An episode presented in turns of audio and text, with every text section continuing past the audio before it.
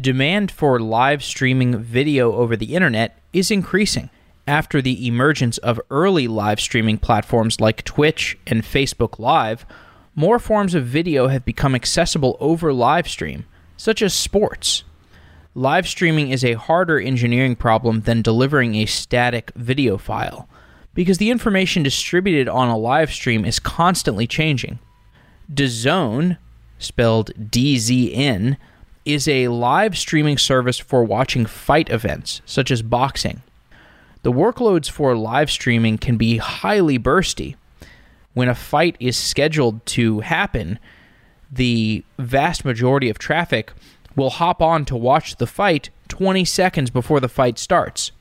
A huge number of users logs into D A Z N and starts watching all at the same time. This quick spike in traffic means that D A Z N has to have servers spun up and be ready in advance. Luca Mezzalira and Yan Cui are engineers at D A Z N. Yan was previously on the show in a few amazing episodes to talk about serverless infrastructure and the complexities of real-time video game software development. Those episode links are in the show notes. I highly recommend checking them out. Today's show is a discussion of architecting a system to handle a high-bandwidth, bursty customer use case. I hope you like it.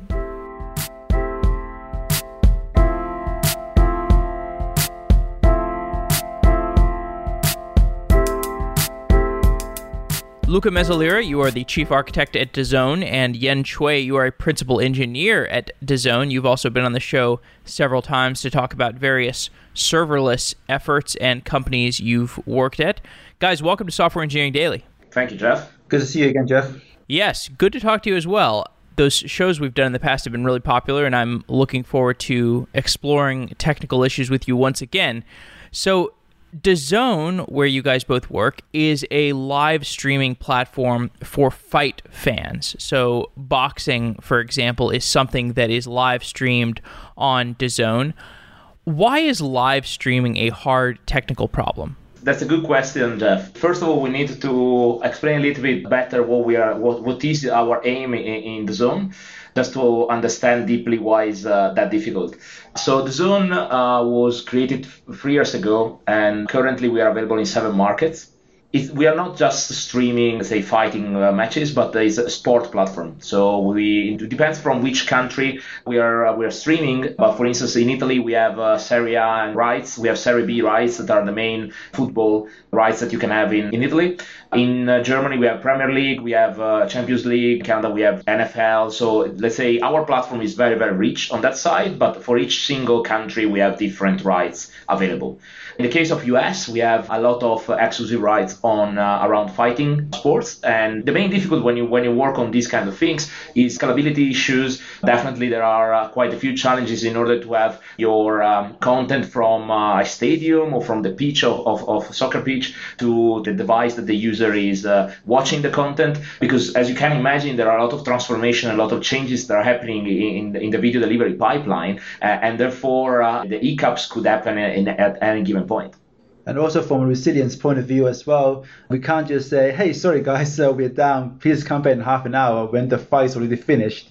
So we do have to put a lot of effort into making sure that our platform is up, especially during those really crucial hour and a half, maybe two hours when the sporting event is actually happening. Live streaming has become a popular way of consuming content. You can imagine live streaming platforms for lots of different verticals, not just fights, not even just sports, but also for, well, you see this on Twitch. Of course, people are live streaming all kinds of stuff. Why hasn't this been commoditized? Why is there not some off-the-shelf live streaming technology? I think it's a very, very complex area, that one, and everyone is trying to find a silver bullet. Obviously, it's very difficult because I think uh, it's very different also the, the source of Twitch, for instance, or, or when you try to have live streaming from uh, another computer that is uh, showing, uh, I don't know, a game or whatever.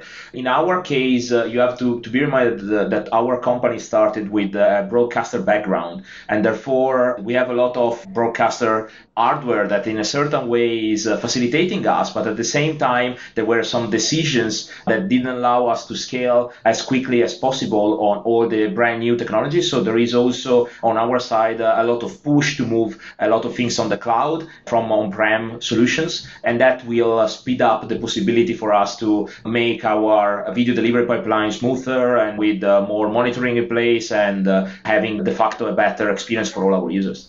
There are some A W S services that help with video. There's also services like Brightcove, there's Mux. Is solving for video delivery the same as solving for live streaming video? I think that there is a big difference on delivering uh, V O D content, so video on demand, and, and the live content. Because as, as Yan suggested, we need to, during a live event, we need to be, uh, let's say, always available and provide the best experience possible. So we cannot afford any hiccup.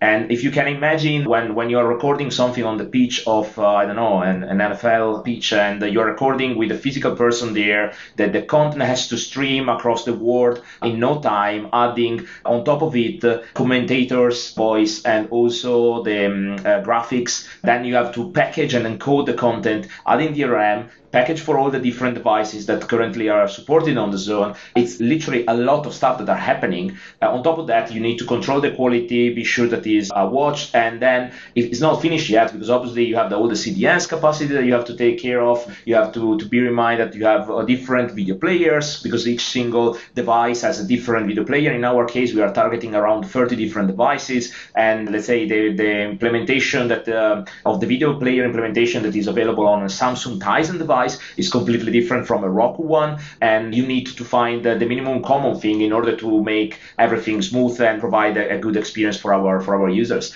There are a lot of things that you need to tweak in advance and learn from uh, how you're streaming. We have a lot of monitoring around the video quality, and we are uh, tracking it in order to, to check what we can improve, how we can improve, and maybe during the week we do some small tweaks, small tweaks on our system and our configuration, and, and then automatically we see some improvements. Some Sometimes we make things slightly worse, but thanks God we have a, a huge, the most important part for us is the observability of our video players, because we understand a lot, we get, we are gathering a lot of information from the from our video players, and that allows us to understand where we have to make improvement in our video pipeline.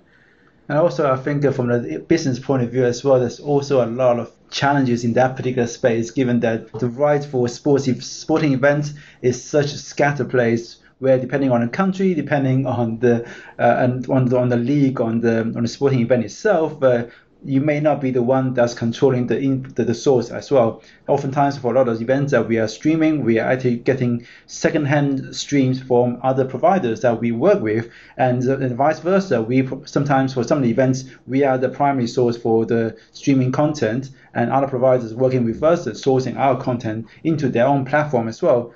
So all of these things is all going to add up to uh, really, uh, I guess, a complicated pipeline that, that involves our own content as well as other third-party content that we can't control. Let's say I am going to use D A Z N to watch a fight. So I download the app, I open it up, and I find a fight that I want to watch. I press play.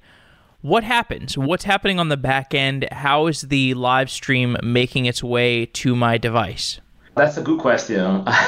So the first thing that is happening, uh, there is an A P I call to our A P I layer that is first checking that you are entitled to, to watch that content. We are checking which country you are based, because obviously these those rights are uh, say specific for a specific country, and uh, we cannot afford to have leaks on that side.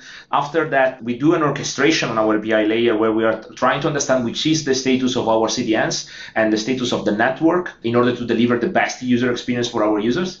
And then based on the type of content that the user is requesting, based on the country where he's in, based on the status of the network, we are providing a list of four, five, six manifests that basically are uh, the description of, of the live content or video on demand for the video player. At that stage, the video player is basically doing, uh, is retrieving the license acquisition for uh, D R M, and when we do the handshake with uh, the license acquisition server, license acquisition server, we start to parse the different A B R, uh, so the bitrate that are available inside the manifest. It starts to understand uh, which is the bitrate of, of the, the user, and based on that picks the, the best uh, fragment of audio and video that it starts to, that could play properly in, in that specific device and in that specific configuration. Obviously, this is just the, the what let's say the technical part on on the A P I layer. Behind the scene, instead, if we the DAZN is a very lucky company because we can jump in any part of our video distribution delivery. We can have like physical people that are on the pitch recording a sport event, or we can, uh, like Yan was suggesting, we can take some some other content that is produced by a third party and uh, just restream it and package it for our users. So it really depends what kind of rights and deal we are cutting with the sport league. So how does the delivery of a live stream vary depending on the device, depending on if I'm streaming to my mobile or my tablet or my desktop or my, you know, my Xbox, and depending on the bandwidth that I'm on, whether I'm on Wi-Fi or whether I'm on a cellular connection? So basically, each single manufacturer can, so there are some industry standards, but unfortunately, the video delivery pipeline in general is very fragmented. It reminds me a lot like the in early two thousand, how was the mobile ecosystem with Nokia, Ericsson, and then Sony Ericsson, and all the other manufacturers that were trying to emerge and create their own standard. And it's very, very similar for smart T Vs and for console and so on. Obviously, currently, we have three different packagers. There is uh, H L S, uh, there is the package for H L S, there is the package for Dash, and one for smooth streaming. Those three are the three that we can use in order to deliver at any given device. Uh, obviously, each single device uh, has some capabilities that are mainly managed by the hardware and the connection they have. So some of them, maybe they can uh, stream up to a certain level of quality and they cannot go four K, for instance, or, or Full H D. And therefore, we need to add some capping. And then we have other other devices that uh, are allowing us to, to provide everything, but they struggle with low bandwidth. Therefore, we need to provide like uh, the right set of A B R and quality inside the manifest. Overall, let's say, The, the video players are very fragmented as well. There are different implementations for different platforms. Vast majority of our platforms are H T M L based, but we have uh, some uh, interesting one like uh, obviously native iOS, native Android, or Roku that are with native code, and basically they have a completely different approach from from web technologies. Now, in in some shows that we've done about video delivery, we've spent a lot of time talking about codecs. So a codec is a compression and decompression algorithm that is made specifically for a media file, well, at least in the typical case that I have encountered them. So a codec, it, it might vary depending on what kind of compression rate you need and how fast you need the decompression to happen. How do codecs fit into the process of live streaming delivery? Yeah, in our case, uh, say we are not developing uh, video players end-to-end. We are working with op- open source platforms or native uh, video players that are provided directly from manufacturers. So I would say that at this level here, we, let's say, I cannot answer in, in a proper way or a meaningful way this, this question. You don't need to make your own codec ladders, for example. That's just a problem that's out of your scope. Yes. Okay, cool. The video streams that the fights are actually coming from, so do you have to do any engineering around guaranteeing that those video streams stay up, that they're that they're coming to you reliably, or is is that kind of taken away from you by other technology providers? How do you have guarantees around, you know, the cameras that are at the fights and actually streaming the videos to you, and and is that a, a dependency that you worry about at all? Let's say DAZN is a, is a large organization, so we have over a thousand people, and uh, a lot of those people are dedicated to the video delivery pipeline. So what ha what's happening at the moment is that we have uh, uh, different support teams that are eye on glass checking all the devices in all the countries twenty-four seven to see if there are glitches inside our, our stream. On top of that, we have obviously a lot of dashboard and monitors that are helping us to understand when something is going wrong or is going to be wrong. And we are investing a lot of our time in order to make more visible our, let's say, video delivery pipeline and, and in general also A P I pipeline, because it's very important that you know exactly what's going on inside your platform and you, and you can react or potentially also be proactive and uh, prevent that something bad could happen on, on the quality of your video. What role do content delivery networks, C D Ns, what role do they play in your architecture? Uh, C D Ns are fundamental because the video delivery uh, at the end is, let's say, that the, one of the most important uh, thing for providing a reliable way to, to, to serve content across the globe to, to millions of users, right? Currently, we have uh, multiple C D Ns that we are using, and we basically define some priorities uh, for our videos to be delivered by from one C D N to another one based on uh, the capabilities of the C D N uh, on a specific uh, country, and also the quality, sorry, and the type of the, the stream that we are going to, to serve. So live, for instance, has different configura configuration than V O D, because certain C D Ns are performing better with, uh, with live, certain others are performing better with, with V O D. And And therefore, we need to be aware on which one is, is, is the best uh, based on, on tests that we are running every time we want to approach a new, a new country. Overall, uh, let's say we are trying, uh, so we have like a set of standard C D Ns that we're using, like Akamai or Limelight uh, or, um, I don't remember the third one, uh, Akamai, Limelight, um, Level three. That's why that, that's which one it was.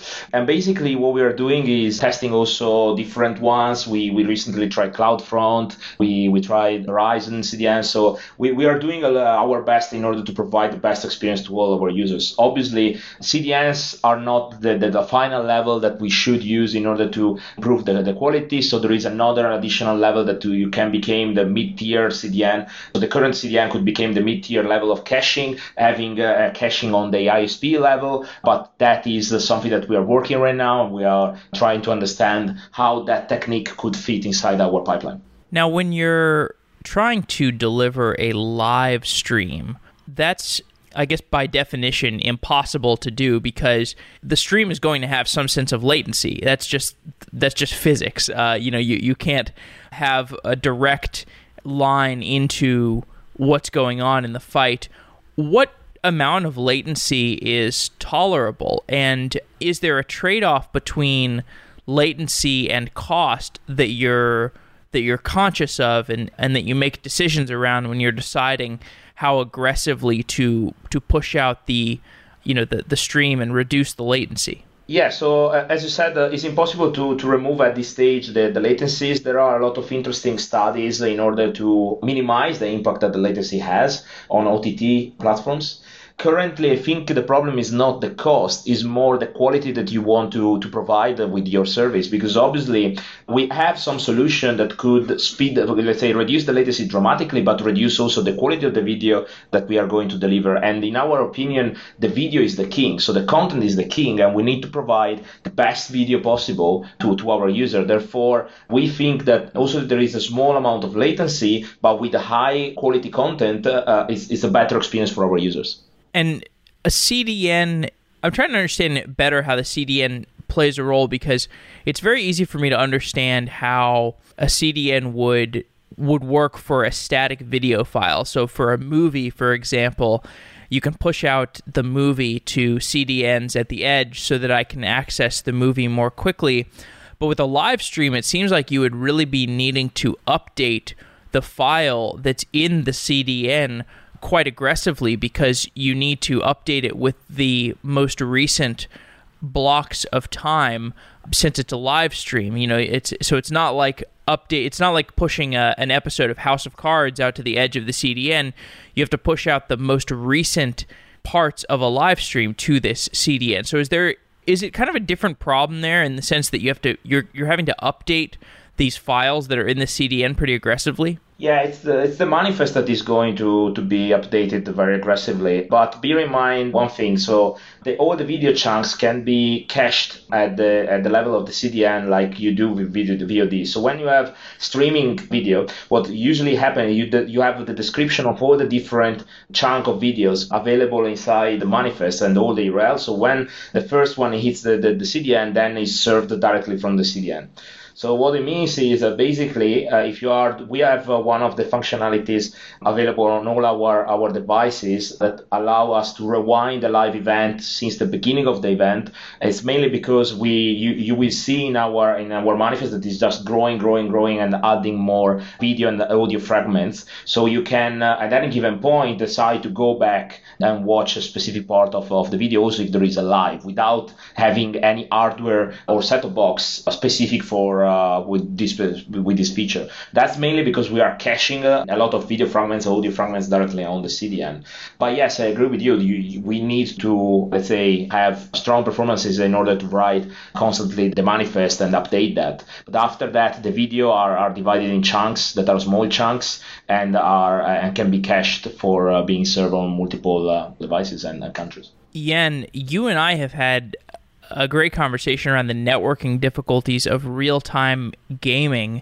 When you look at the challenges of delivering a live stream of video fights, are there similar challenges you deal with at DAZN, or is it simpler than the networking difficulties of real-time gaming? Certainly in terms of latency, uh, is uh, as, uh, as Luca mentioned, uh, there's a lot of the networking stuff is all done by th- vendors that we're working with already. So fortunately, we don't have to do a lot of those low-level networking work ourselves. And also, in terms of comparing to real-time gaming, your, your video streams are always going to be some seconds behind. So you're not looking for you know, real-time, real-time within you know, several milliseconds.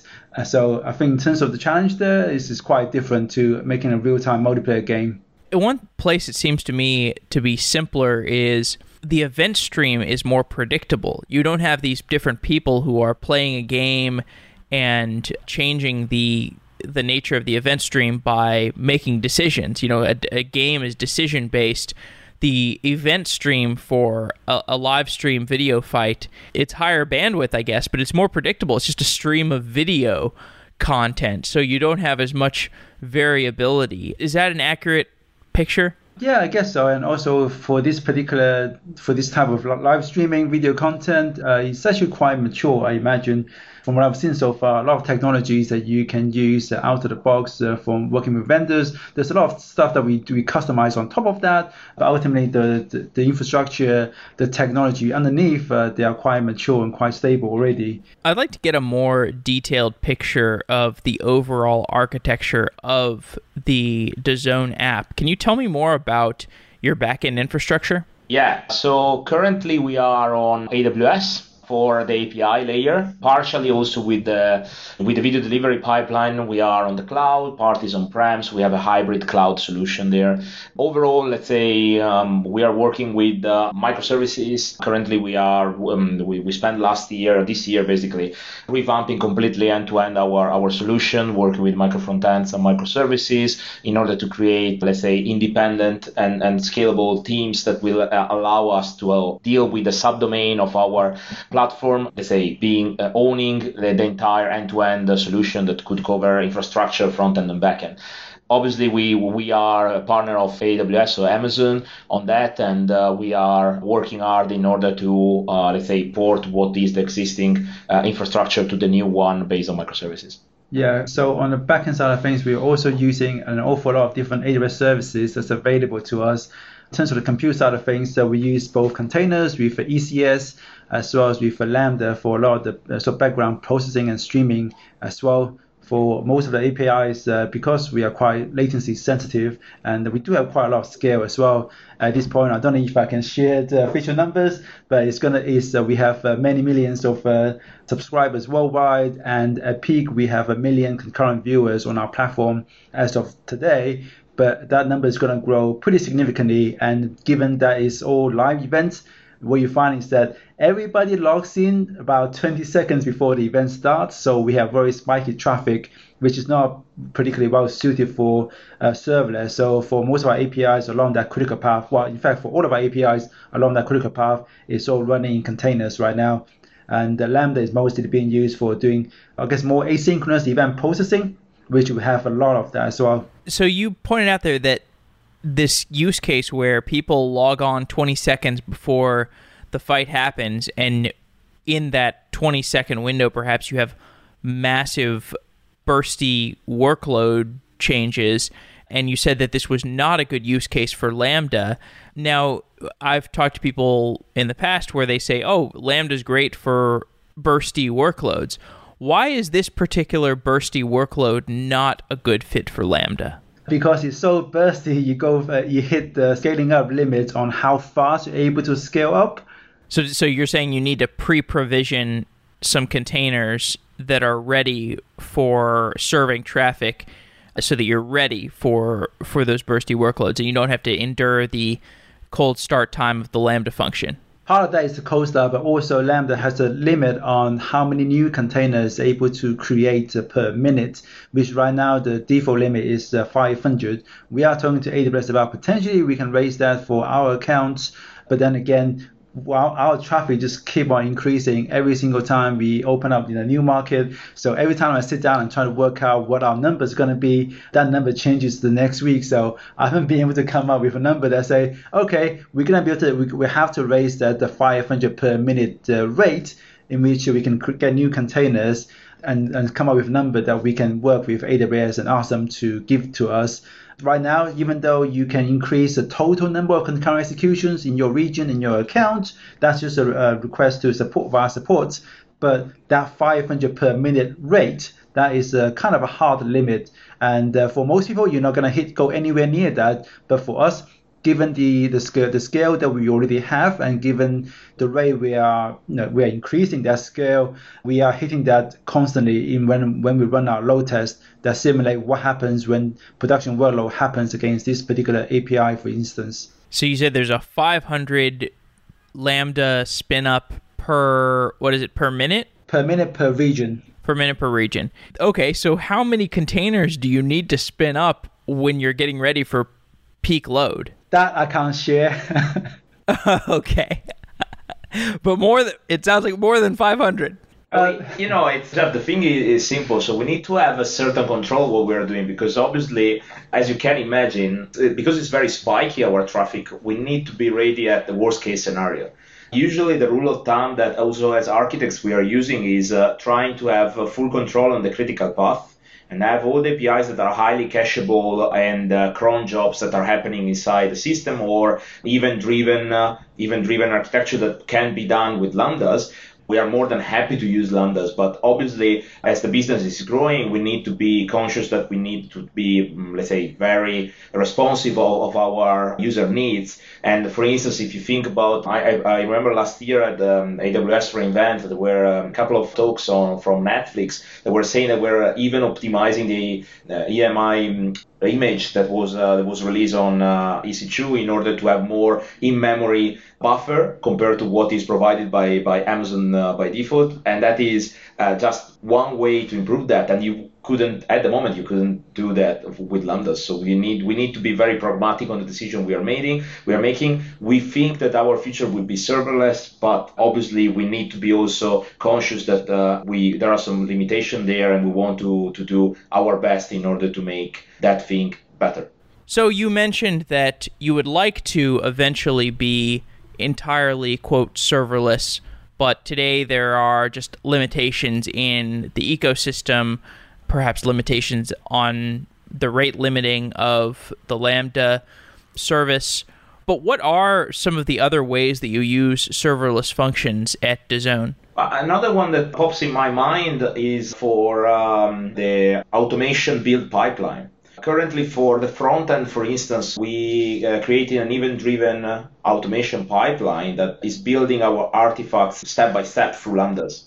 So we basically wrapped, uh, I don't know, stuff like Webpack inside uh, inside the Lambda. We are we allow each single team to build their micro front end through the Lambda, and uh, each single step is a different part. So we have a step that is building, and is that is one Lambda, and then we have another step that is uh, optimizing the code, and another one that is uploading to the Artifactory repository, and so on. And that is uh, another way to do that as well. For the front end, we're using Lambdas for the deployment pipeline. That basically is a Lambda that is deploying content, retrieving it from uh, from Artifactory and deploying that on S three.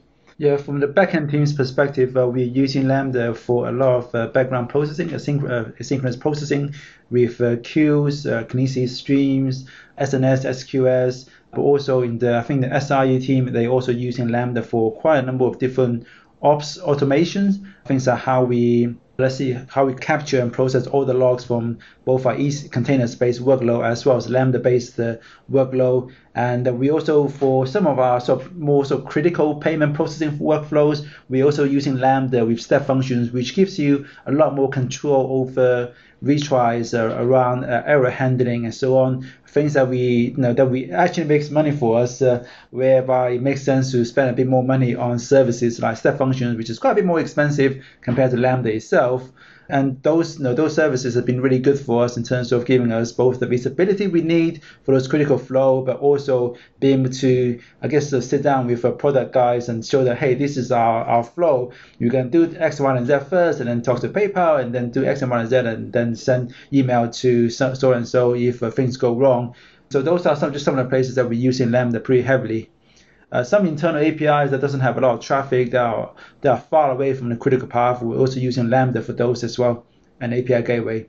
Yeah, in particular if they, they are highly cacheable. Yeah, especially with the, the highly cacheable.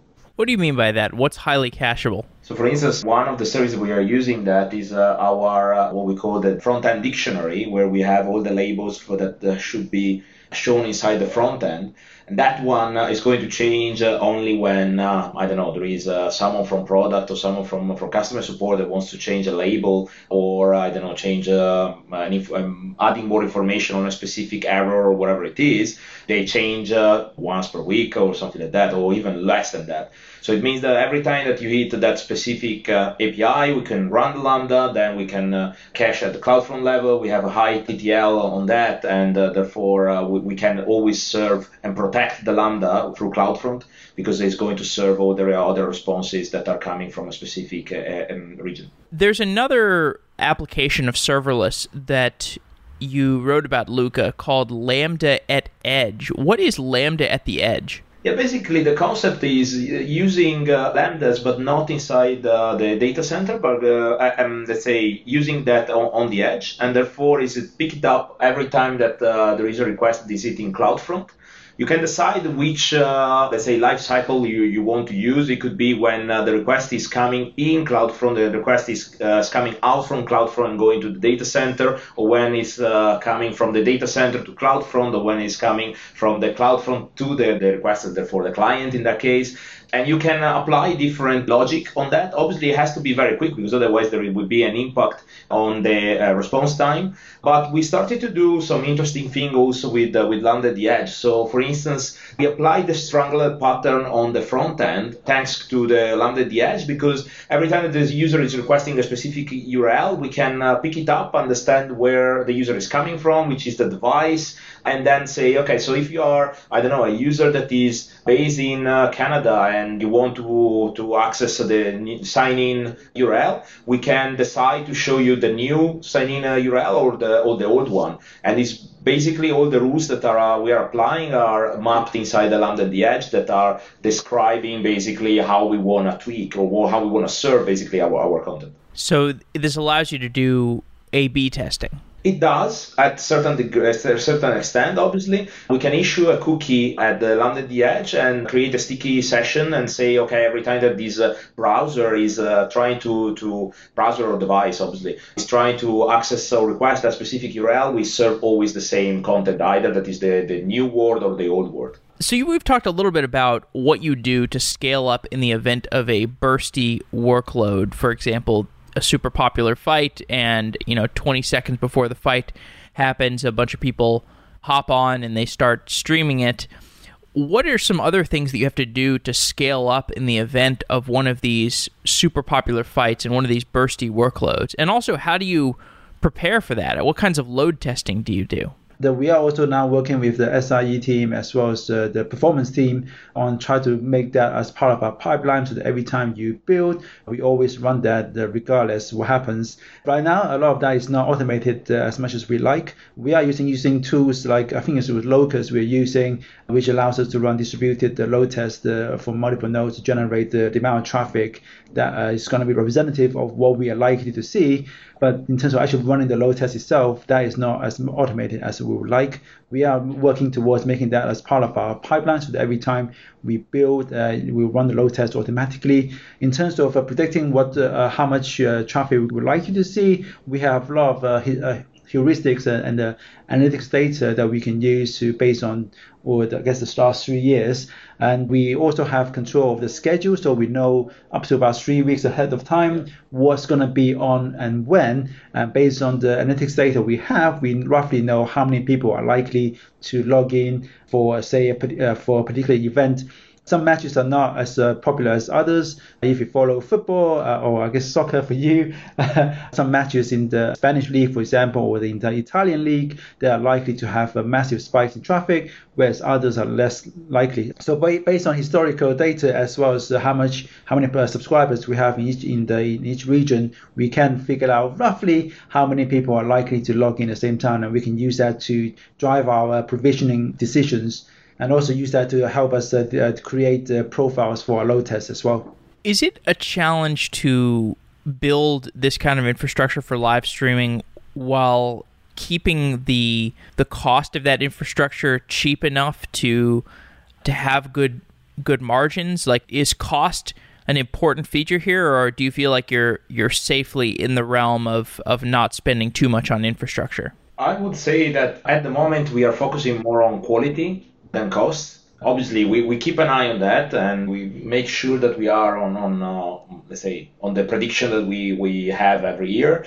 But overall, let's say the, the, the quality is the most important thing, uh, the quality of the service and what we, we want to achieve, obviously. Because as you can understand, we are a relatively new company in this world, and uh, it's very, very important, considering that we is a B two C business, to provide the best video quality and best experience for our users. And we are often uh, compared to, you know, linear channels and stuff like that. Therefore, there is also an, an education that we are bringing with us every time that we approach a new country, because a lot of people that are used to maybe sign a contract with a cable provider more than, than uh, using an O T T in certain countries.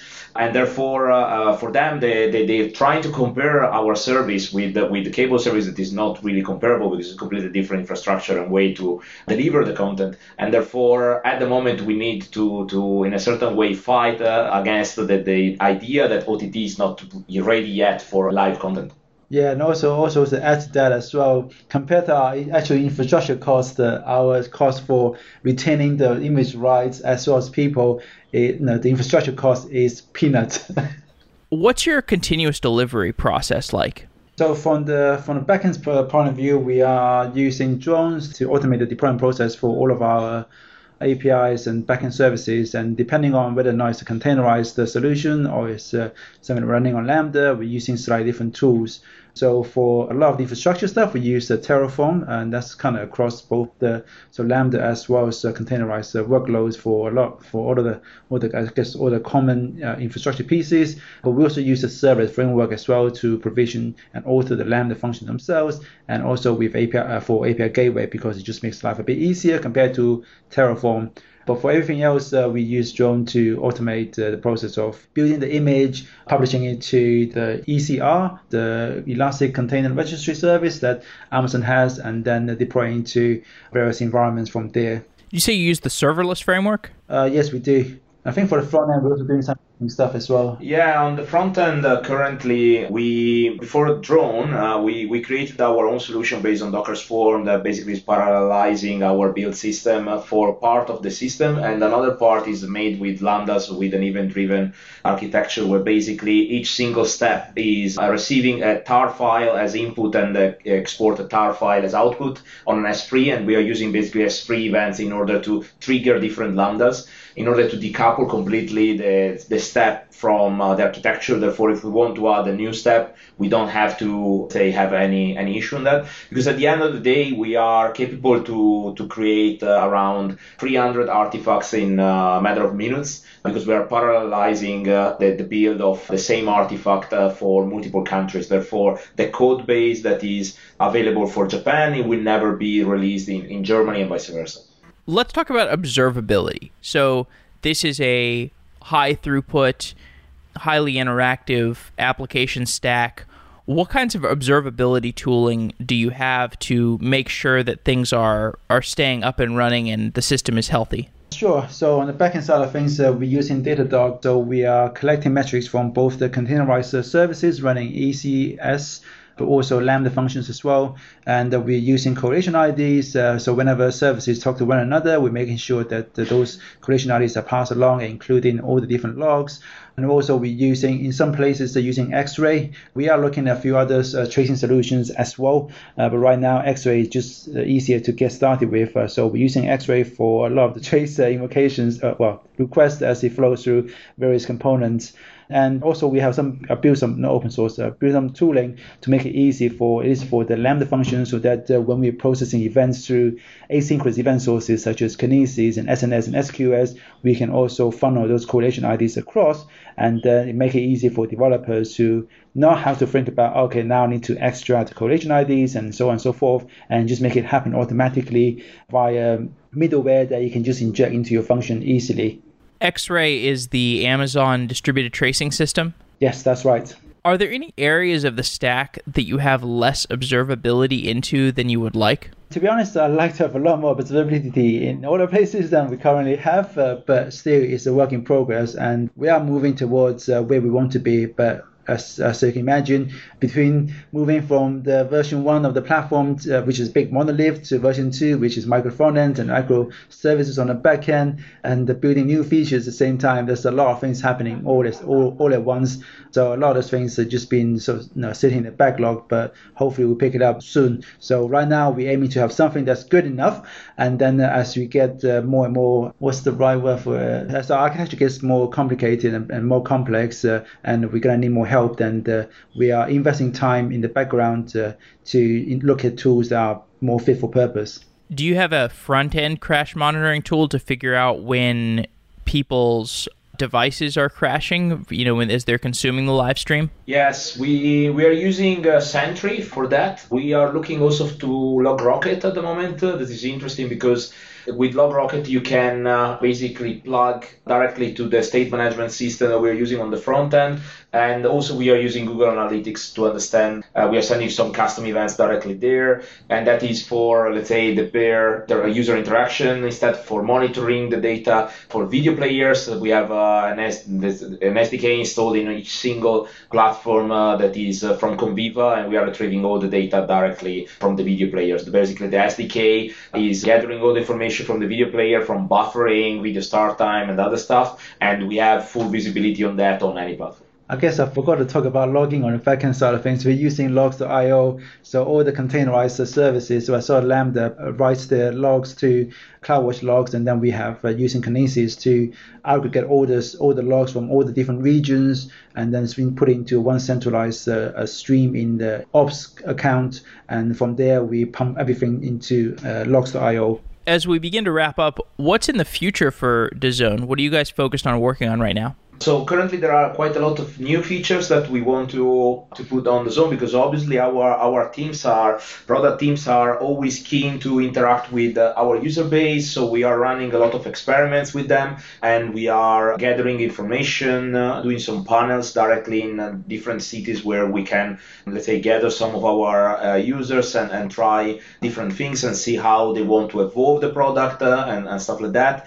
At the same time, uh, let's say we, we obviously we are currently in uh, only, if you want, seven countries, but we want to, to extend and, be, and basically became like Netflix and be a global organization that will be able to have its presence all over the world. Therefore, we will have for sure new countries to, to deploy next year. Let's say on top of that, obviously, the, you have to think also a massive organizational growth that is happening since day one, basically, because we moved from thirty people in, in day one three years ago to over a thousand, so you can imagine how difficult it is scaling at this piece in a sh such short uh, amount of time, and putting layer on top of layer and creating also some uh, smooth discussion and constructive discussion between different departments. So there is a lot of work uh, on uh, any part of the zone, to be honest, and that's probably where the challenge is at the moment, and uh, they're also the exciting part. Okay, guys. Well, it's been really great talking to you about D A Z N and live streaming, and I look forward to following D A Z N and what you guys are doing in the future.